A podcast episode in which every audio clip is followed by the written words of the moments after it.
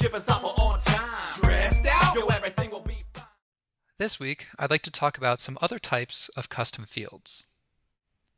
Included with OnTime, we also have the ability to store custom information along with our customers, the customer contacts within the companies, and within your projects. All of the actual information you'll be storing in these fields is identical to the way that we set this up in last week's podcast.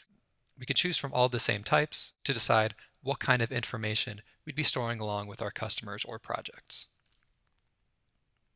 I linked these three together because, unlike defects, features, tasks, or incidents, these have different ways of interacting with certain field templates. So first we'll go and work with customers and customer contacts.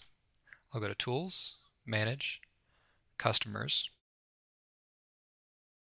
Whenever I go to Add or to Edit a company, I'll get its actual field template for this customer. These first two tabs actually comprise my field template or my, my field layout. The only actual field that is required of me is the company name. Uh, you can add any custom fields that you have along with customers here and you can even go and create additional tabs.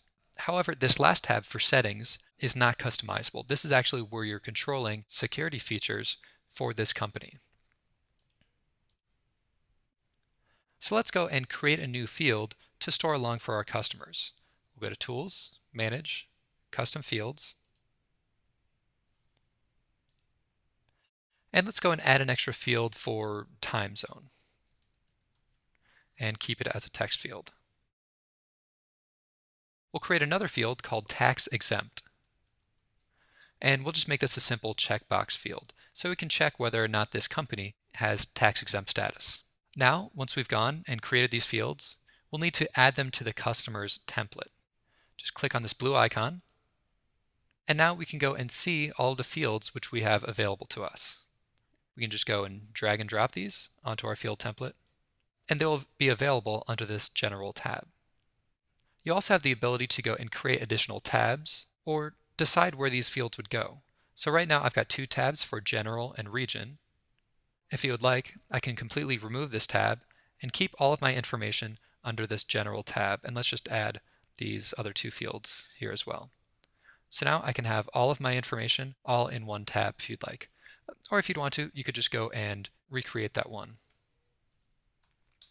So now they would be back on separate tabs and I'll just keep these two and move them back.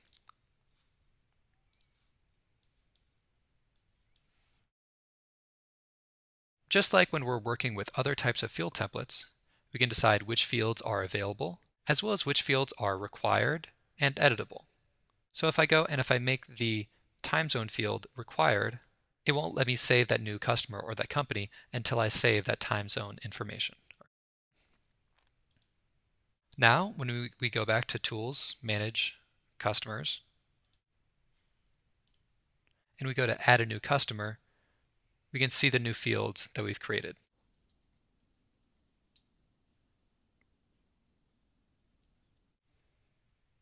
This concept is identical for when adding custom fields to customers.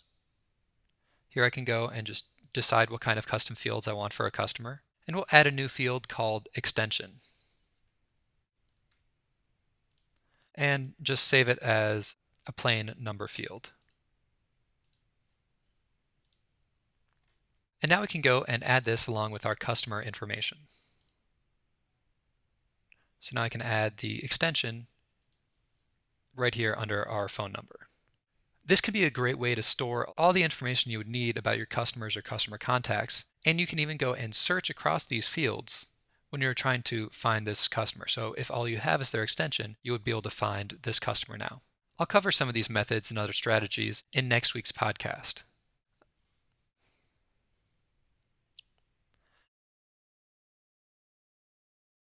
And now whenever we go to add a new customer contact, we'll see that extension is now available.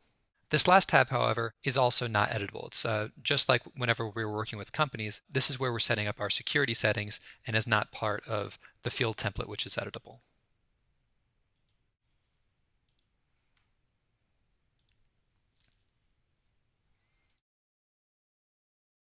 Let's add John Doe's extension as being 386.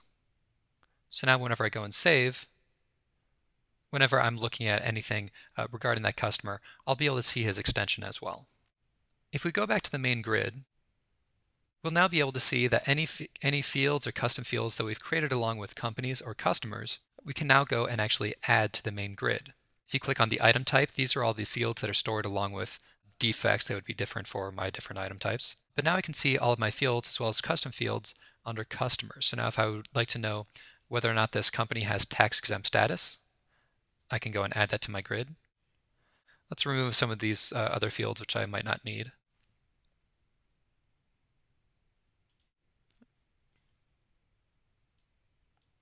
And also if I would need to go and find this customer contacts, maybe their phone number and extension. If I would, this is one that belonged to John Doe, the only one that I've got an extension for, and I can see that information 386 uh, right here. If I would go and then update John Doe's information, all of his items would also be updated uh, with his most recent customer information as well.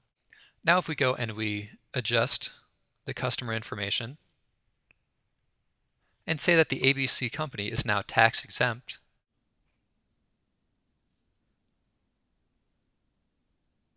Now when I go back to the main grid, anything that is belonging to my ABC company will be switched to true, saying that they are in fact exempt from paying any taxes.